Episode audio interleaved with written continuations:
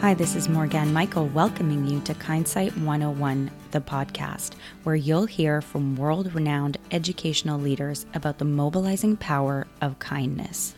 I believe that we all have an innate need to be seen, heard, and understood.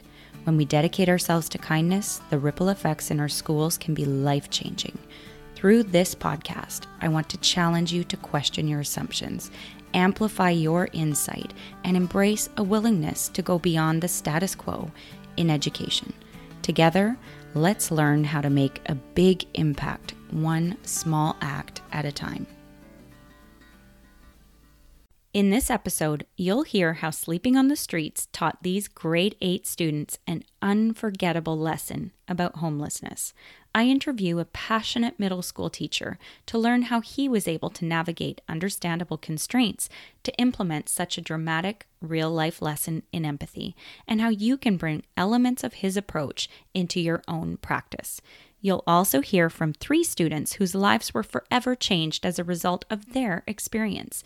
Get ready for your mind to be blown by this assumption busting episode. Alan Barwin is a teacher at Central Middle School in Victoria, Canada, where he specializes in grade 8 French immersion, media and social justice, and outdoor and environmental education.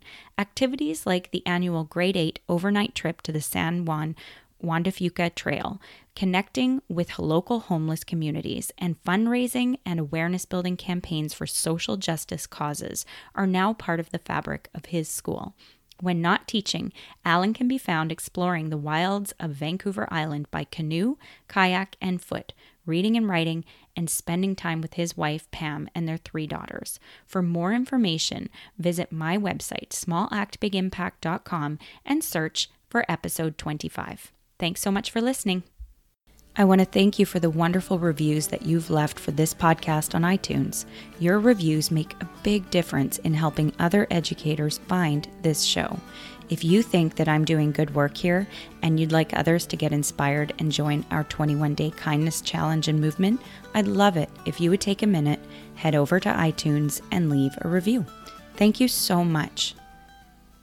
These are some of Alan's students sharing their experience I learned that living on the streets is really hard and that there's a lot of things that homeless people don't have other than houses that we don't even think about, like loneliness or people judging them and stuff like that. I found that everybody has a story, and I thought that a lot of homeless people's stories had to do with drugs, and some of them do, but they're not usually the homeless person's fault. Hi, I'm Camille, and um, I was part of the homelessness study and sleep out this year. Used to think that in homeless people's lives there was all a certain connection with the choices that you made. In certain cases, that can be true that it's part of you and what choices you make, but a lot of the time it's really unfair where family members and friends and close ones and loved ones, and sometimes even strangers, can have an impact on your life so much that you can end up without a home and on the streets. Learning that everyone has a different story, I realized that there's a lot of respect that's lacking. How you need to understand that you can't really know about somebody else's struggles and what's going on in their life that has led them where they are, and that it's not over when, the, when you're on the streets. You can get over that as long as you can have help because help is so important. And disrespect, it isn't helpful. Um, I learned that life is so much harder in the streets. Um, I always assumed that it was the homeless' fault that they were on the streets. So I want to dive right in and talk a little bit about what drew me to you and, and to your project in February of 2017, I believe, using cardboard and yoga and inflatable mats. Nine of your grade eight media and social justice students camped outside Central Middle School in downtown Victoria, BC, to gain insights into living on the street. Can you explain the origin of this project and your decision to champion it? Um, this group of kids signed up for this class to learn about issues in our community and around the world. And one of the things that became really apparent to us just looking around the city and going on our explorations, talking to people in the community, is that homelessness is it's a big issue in Victoria. Um, our school is located close to downtown. We've had people sleeping out on our steps, and there's a homeless shelter that opened up across the road from our school three years ago that opened and closed, and it's something that's very present in the kids' lives. So, as we went on our discussions about what we'd like to learn more about, the kids wanted to learn about homelessness, why people are on the street, and what they can do to help. So we just the the project evolved from the kids wanting to know more. Interesting. And you decided to go with it because obviously in terms of social justice, it's one of the most relevant ones that we observe on a day-to-day basis in Victoria. Absolutely. The it's a really clear example of how some for some people in our society life is inequitable. There's issues that they face every day that other people don't face. And if we can learn about it, hopefully we can make changes in our society so that everyone has an equal chance to succeed. I'd love to hear a little bit more about how that actual day rolled out and what the experience of that that day and that night was like from your perspective, but also how you heard it from the students. Um, it was actually the culmination of weeks of study.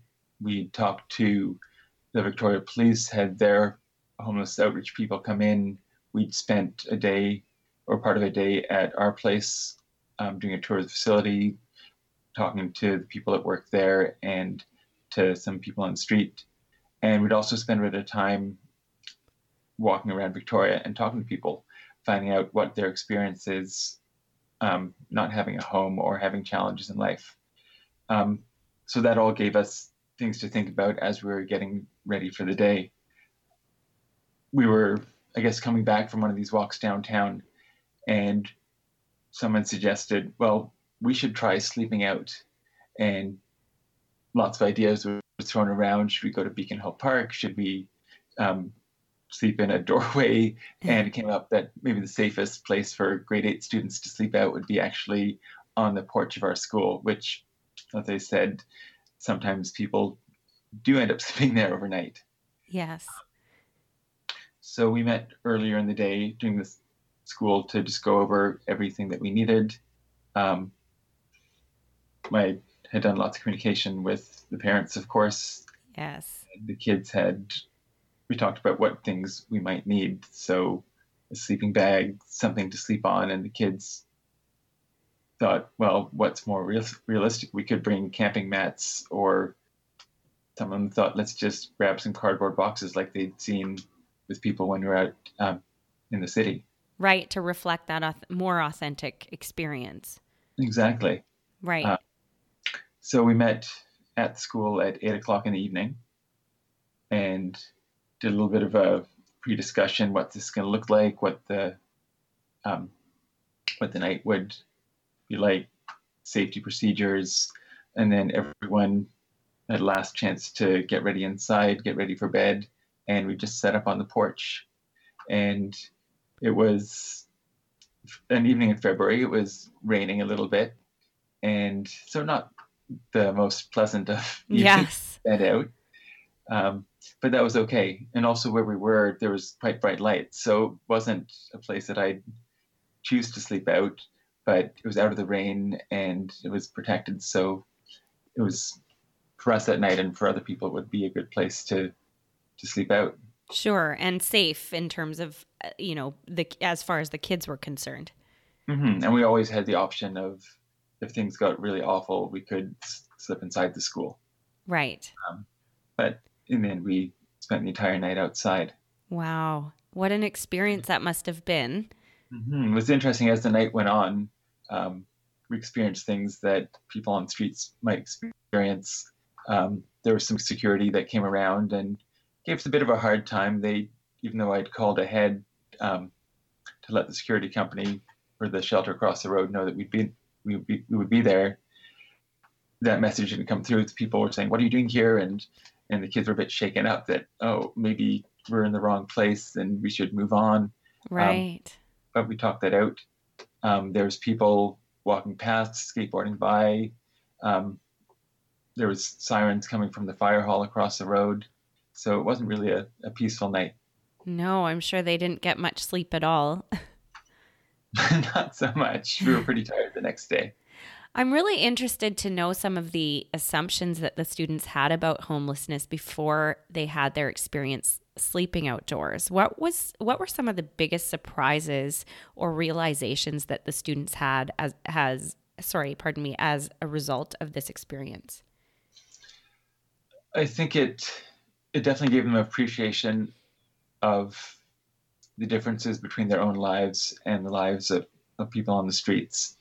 Um, just the the idea of having a a safe place to go to the bathroom, to sleep, um, to to stay warm, that they have every day, but they really appreciated how much they had and how life is challenging for people on the streets. Um, was no um, preconceptions that what we were going through was anything like reality the kids knew this was one night, we're just trying it out. And the next morning we could go inside, get warm, have a good breakfast. They had warm, safe places to go home to. And they absolutely realized that people on the streets don't often have that. Sure. And that and I know that you've said that very clearly also that there were no delusions that this was really close to reality at all, but what it did was allow the students to broaden their perspectives and to sort of challenge those assumptions about homelessness or what it might be like to spend the night outside and to do that on a repeated basis. But at the same time, the experience did still insulate them from the realities of homelessness, such as that compounding effect of mental health, addiction, trauma, disabilities, and even that deep seated institutionalized poverty inequity that exists. Can you speak to that a little bit? Um, they, through all of our research and meeting people over the weeks leading up to the sleeping out, that was a very clear message that um, one of the things I was really impressed about um, from the Victoria Police is that when they come to people on the streets, they don't treat it as a crime. They approach them and say, What do you need? Because they know that people need mental health support, they need health support, they need um, they need help uh, filling out forms, getting a place to live, and uh, and that was very clear leading up to it that all those little things are part of what gets people on the street. Um, no one chooses to to lose a job, to lose a home, to have a family or relationship break up.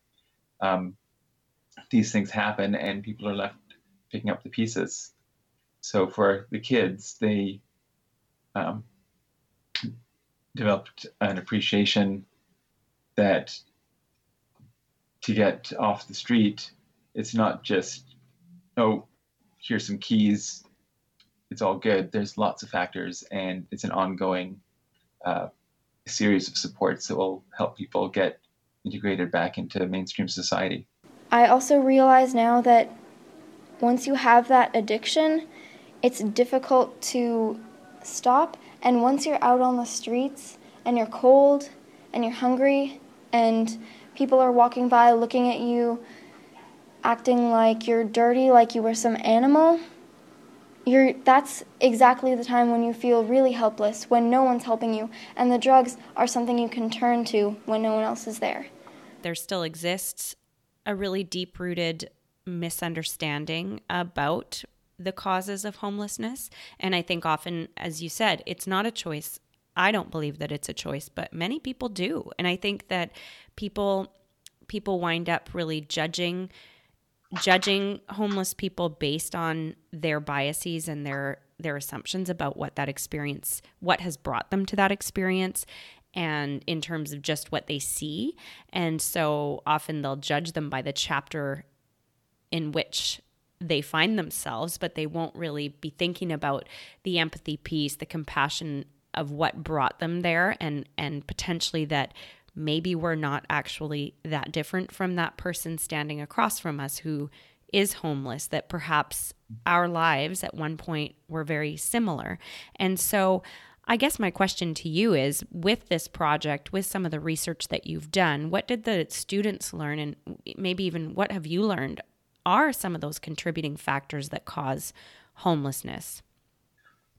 Uh, I think the biggest lesson for me and for the kids as well is how everyone is is human. Mm. We all start from the same place, and it's things like mental health is a huge factor that allows people or um, it contributes to people not being able to to hold a job so they don't have money so they can't pay rent so they lose their home right or, and it's this cycle mm-hmm, or to not be in a again with mental health having difficulties maintaining a relationship with someone um, right. so their their home life breaks up and they need to to find another place and being in victoria like lots of places on the west coast housing is expensive and yes. it's going up more than a lot of people's income.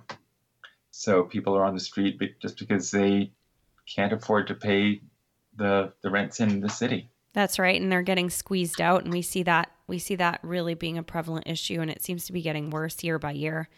Mm-hmm. And there's lots of um, of subsidized housing and um, and community housing co-ops and things like that that are getting built, but it's still hard to break into. And you look at if someone is on welfare, so much of their um, their welfare check will go into paying for rent, and they barely have any money for food, clothes, transportation, any of the other basic needs that we have. Absolutely.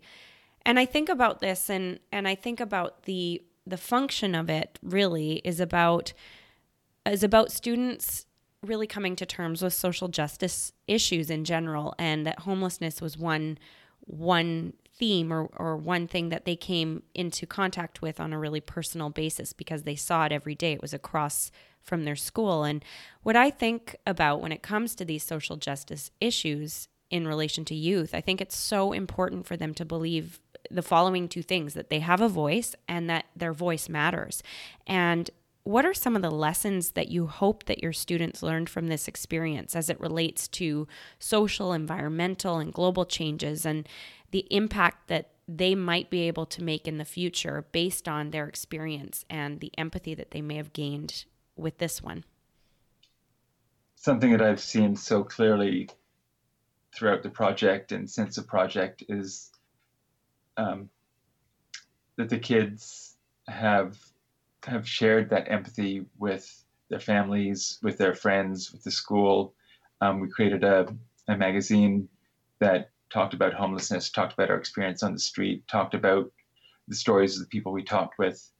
And through that, they've been able to open other people's eyes and let them know that these people on the street are like us and they just need a helping hand. They just need someone to instead of looking away and and shunning these people, um, just saying hello, just smiling at someone on the street, and that might be enough to get that person through the day to give them the confidence to to do a bit more. Yes. I think that's such an important point. And I, you know, I've actually personally done a lot of thinking around this because I think the it's difficult to look at these these people who are really i mean not everybody but i think a lot of them are in a really desperate place and it can it can be filled with despair and trauma and all of these different issues. And one's knee jerk reaction is to sort of look away because it just feels like too much. And i think even just that unbridled sort of um, unfiltered rawness of somebody before you who is in desperate need of support and help can be a real trigger point for people. And i think i think it sort of makes you look inward. And if you're not ready to uh, be okay with asking for help yourself it can be really difficult to look these people in the eyes because ultimately i think we always see ourselves in other people. And if it's too difficult to see that part of ourselves it can be really easy to shut people down or shut them out who eh, people who just bring that out in us, I guess, if that makes sense. So I've really reckoned with that myself and and sort of this idea of asking for help, but also being able to give it without without this underlying judgment that because someone is in need of help that somehow there's a power imbalance and just not buying into that narrative and i think what that allows one to do is to actually ask for help yourself and that that's a really valuable piece as well have you have you got thoughts on that well it is such a human thing no one goes through life or any even goes through a day without having any kind of uh, difficulties or struggles or needing help. Mm-hmm. And that, and just recognizing that, as you say, in in yourself, and being able to be open to people checking in with you and, and asking what you need, and saying, actually, yeah, I, I could use someone to talk to. I could use a hug or a smile, and recognizing that in yourself, absolutely, it makes you uh, more empathetic and and it's easier for you to give that to other people. Yes, and I think without the strings attached and without that that judgment piece, which is so important. So I know that you're a proponent for students taking ownership and agency, not only over their own learning, but on also communicating that learning in blogs and videos and social media accounts and through the school based online journal that I think you referenced that FYI one. Is that the one you were talking yeah. about? Yeah, it was so cool to see that because I took a look and and for anyone listening, you should definitely check this out and we'll put the, the link in the show notes. But I think about this ability for students to share their learning and and the learning that comes out of their experiences. Why is it important for students to have ownership over that learning and for them to be able to to figure out how to communicate it? Because I think a lot of educators want to do that, but it's really important to think about the why. what I'm trying to do as an educator is is actually give students agency, give them power. I can throw them as much information as I feel like at them. And if they don't know what to do with it or how to make it into something that, that makes a difference in their own lives or someone else's lives, then I'm not doing my job. Mm-hmm. So if um, if they can see the value in their learning by creating something, by making community connections, by sharing a message, then it's not becoming their own learning, but it becomes our community learning. And that just makes our school, our class, our whole community a richer place. And everyone can benefit from from what we're learning.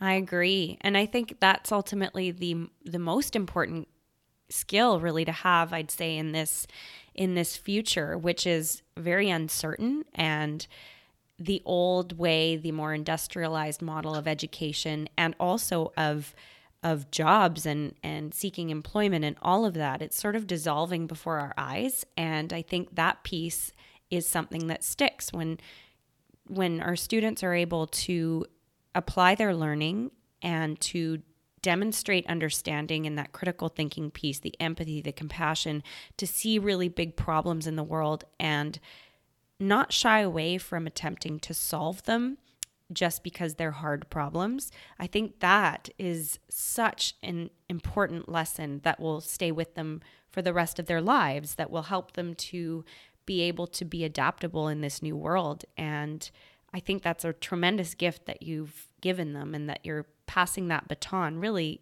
by giving them that agency over their own learning you're saying i believe in you and that i have tremendous faith that that you will find the way. I'm here to support you. And i think that's a really important thing for teachers to realize because quite often i think you know in this age of inquiry based learning and all of this some teachers can get very very overwhelmed and really want to cling to the certainty of the old model.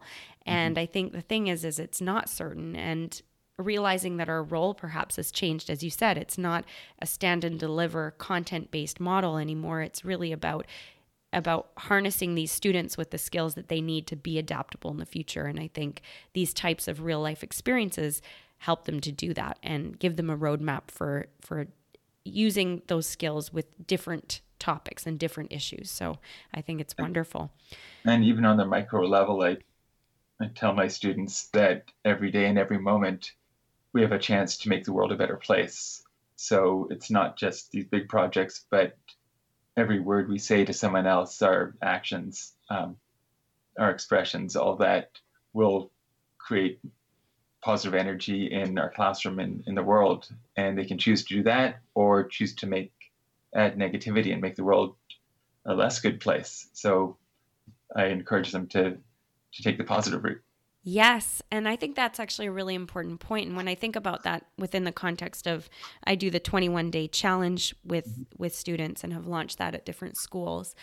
And that's often the message too is that it can be quiet kindness, it can be kindness that you don't need to be sharing that only you know about and the other person knows about and it's sometimes as simple as acknowledging acknowledging someone in front of you and like you said the eye contact the the greeting or just doing something kind without that need for for uh, reinforcement right and so i think you're right and i think there's some real there's neuroscience behind it that that fundamentally our brains are wired for that kind of kindness and that it it brings us together. It creates a sense of belonging. And like you said, I think it ultimately changes the culture of a school, a classroom, a workplace. Like I think when we all feel like we're we're seen and heard and understood, or at least people are interested in trying to understand us, there's so much value to that. So I agree. I think sometimes it is it is most valuable in the small the small gestures.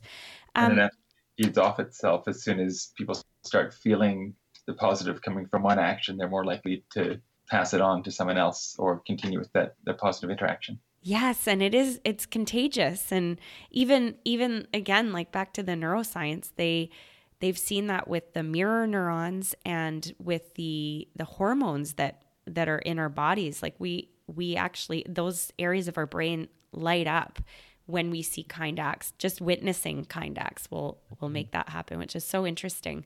Um, this is not the first time that you've been involved with and helped students to pursue grassroots kind of change making projects. In 2009, you encouraged and supported students in creating videos for youth youth founded environmentalism and stewardship of the earth.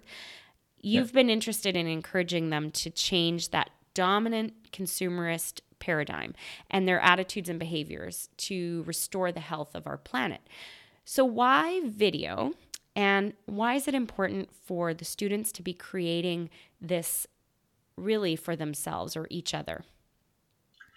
Um, so this was a project I did through my um, master's in environmental education and communication, and uh, an inconvenient truth had come out a couple of years ago, and for me it was a really eye-opening, inspiring film. Me too.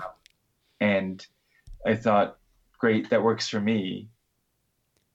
But what will work for these kids that I'm working with? Mm. And so I put the challenge to the kids to create um, messages for their peers to help them understand environmental issues and encourage their peers to make changes. And they could have used any medium they wanted, but they decided to work in video and they could have brought in experts and I encouraged them to and introduce them to lots of people, but they decided that the best way to get messages um, to their peers was using their own um, uh, their own modes of communication. So at the time, YouTube was just taking off, and so that was the the main mode of communication peer to peer for youth, and their videos were not anything fancy or slick, but it was someone talking to their friend. This is a problem. Here's how you fix it. Mm. And after we shared the videos with the school, it, um, we did a survey, and the student body responded so well to those videos and said they would go on to to change their behavior and their attitudes. Wow, that's incredible! So it actually worked. Yes, I'd, I'd love to do a follow up study to see how those kids are um, 10 years down the road. But um, but I think that's a really interesting point because I think at the end of the day, what that what that really communicates is that when students are able to teach one another, that that in, that results in them actually being inspired to make change. So when I think of any social justice movement or anything in the environment, the same thing goes is when it's coming from from your friend, from a peer, somehow it holds more weight than when it comes from a teacher or an ad- adult or someone with quote unquote authority. So it's it's a really interesting point in terms of how do we mobilize youth to take action on issues that really matter. So I think that's really yeah, it's a significant point. I want to talk a little bit about the how. So, when we go back to that project of the kids sleeping outside, this is a super inspiring project. And I have no doubt that other people will also demonstrate an interest and and have already done so in launching similar projects in their cities and schools. But um, I can already hear people wondering about how. So I can imagine there were a lot of interactions with the school district and your leadership team to actually bring this project to fruition. So, how did you first present this project? And what were some of the steps you took to ensure student safety and to get the parents on board and to get the district to sign off on such a project? Um, I I remember approaching my principal and saying, here's what I'd like to do. I'd like to sleep out in front of the school on this night. And I, I think his jaw dropped right the way to the floor. I bet. and, I talked about um, how it would just be the group of um, a dozen or less students with two or three adults, and it would be right at the school. We'd start at eight o'clock. Um, I had a key to the the school so we could get in in case there's any emergencies. Um, we had I allowed the kids to have their cell phones with them so they could um, they could post to Instagram as we were out there and also for emergencies. Sure. And um, I guess I've been um, pushing things with my administrator, with my school for years, taking kids camping and um, doing all sorts of other projects. Um, and because we had done all the our homework, we'd been down to the homeless shelter. We talked to the police, and the police did come by and check on us in the evening um, as we're going to bed, and in the morning they came, and the um, homeless outreach officer came and actually made breakfast for our kids at the school. Um, so having all, all the those background activities, so the kids knew what they were getting into. Um, the security company across the road, the police, our school administration, everyone was on board and um, had all the information. And I remember also asking my principal, so what forms do my kids have to fill out? Is this a regular field trip or yeah.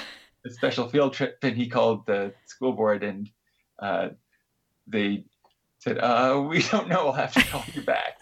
and in the end, it was just a regular um, overnight field trip for him, and I had all the parents' phone numbers and, permissions um, uh, before we spent the night out. That's great. I have to say, uh, this was this was a special club. Like a was it sort of an exploratory style class because it wasn't a general class of thirty kids. Uh, it was kids who elected to do this. Is that correct? That's right. With our grade eight French immersion program at Central, we have um, twice a year, the kids get to choose an applied learning um, class.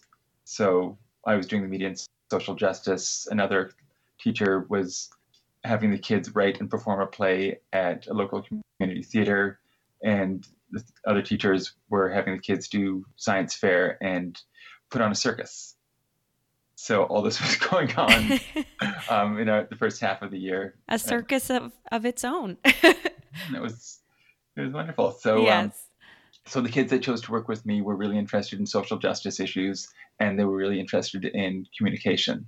So we learned about journalism, we learned about photography, about video, about social media, and it all came together in this um, final project of sleeping out in front of the school. Wow, that is that's incredible. And thank you for sharing a little bit of the roadmap because I think some people go, "Okay, yeah, I don't think I could do that." But I think what you've done is you've given a little bit of background in terms of how you would go about setting that up, setting the kids up, and laying the foundation so that this type of a project would work. Because obviously it would be very very challenging to just jump right into a project like this and have it work. So you'd want to do it in such a way that you set up those uh, checkpoints as you went along. So thank you for sharing that. I i have to say i um i looked up this project by one of my ex students and i was totally delighted and deeply moved when i learned that she uh, and I believe she's now one of your students, uh, heads up the Faces of Victoria project, which was inspired by Humans of New York. And essentially, my understanding of it is that it features a variety of different individuals from all walks of life in sort of a photojournalistic way uh, on Instagram. And so I believe that we all, and I think I've mentioned this before, but we all have this innate need to be seen and heard and understood. And I see that project, and I'm so encouraged when students are not only able to internalize and actually become inspired by this human need for connection, but then to act upon it. Can you speak to this project and how it came about and how you've been able to support it? Sure. That, this was the um, the media and social justice class from a year ago that right. put that together. Right. So again, we've been talking about all kinds of issues. We've been talking about racism and homophobia and acceptance and um, and homelessness as well. And the kids and I stumbled across Humans of New York, and they said we should do that for Victoria. Yes. So we spent a few, well, probably a couple months um, walking out from our school and talking to people on the street and saying, "Hey, we're doing this project for school. Could we take your picture and can you tell us your story?" And that was so wonderful. Again, making connections with people, realizing that we're all the same. We all have the same needs. We all have all kinds of different backgrounds, but we're we're all human. Yes. So we went um, outside stores. We went to different areas of town uh, we went to visit the homeless shelter um, uh, down Pandora Street, and one of the staff people there sent people to us to to talk to us and share the stories, and all of those we um, recorded and put up a bunch of them on Instagram. I think it's so amazing, and I I think back to this project because I think a lot of people, when I refer to the project, I mean the the kindness challenge, is that people have expressed a real desire to get involved. And I think sometimes it can be difficult to know how to express and demonstrate that type of kindness and to create a culminating project that that really demonstrate this ability to see one another and i think a project like faces of victoria is very doable It's mm-hmm. got so many different intrinsic lessons within it around belonging empathy you know our bias, uh, you know, putting our assumptions on hold, really digging into the background of people's stories and narratives and context and all of that piece, like a positive psychology lesson, you know? And and I just think it's such an inspiring way of approaching this. So I think you've done some really wonderful work in your classroom and your students are incredibly lucky to have you. Mm, thank you. Yeah. I feel I'm lucky to have them. I take uh, a lot of lead from the kids. They say we want to learn about this or can we try this and if possible I'll I'll try to make it happen. Yeah, I think that's great. Are there any other spin-off projects that you that you have sort of in the works or that that have uh, have been inspiring that you can think of? Um, one of the things I do start off with just my class, and now we take all the grade eights from Central Middle School. At the end of every September, we take each class out to the Juan de Fuca Trail to a wilderness West Coast beach for one night. Mm. And a lot of that is to, um, well, grade eight for us is a rite of passage. Our society doesn't have many rites of passage. Um, so we've made grade eight that. And the first step of it for us is taking these kids and having them have this um, physical, emotional challenge. A lot of them have never been out camping on a wilderness beach. They've never hiked down, walking on rocks and down steep hills. Um, and once they're out there, they're in this phenomenal, beautiful place. And again, that's to for me to them to make a connection, not necessarily with people, although they do connect with their their classmates and the staff that are with them, but empathy and connection with the natural world.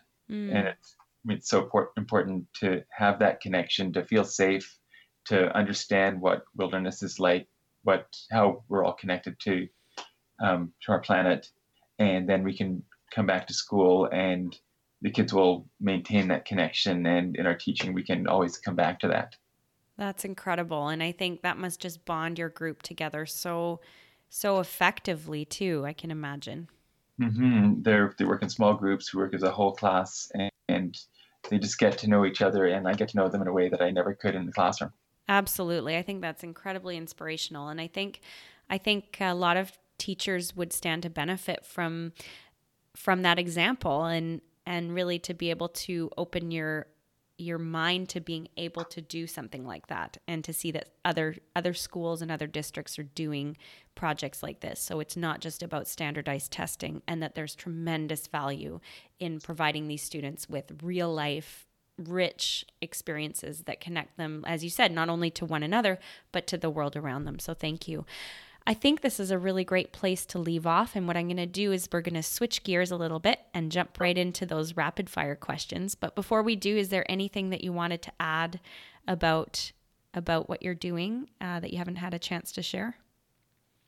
Just that for me, it's it's exciting for the kids. They're learning so much, but for me, it's it's such a thrill to be learning so much from the kids, from the experiences that we're doing together, and teaching is more exciting for me now than when I started. Yeah, I can imagine. 20 years, 20 plus years ago. Wow. Could you define what kindness means to you? Um, kindness is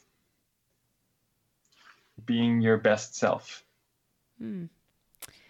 What one skill or superpower does a teacher need to lead with in order to be effective?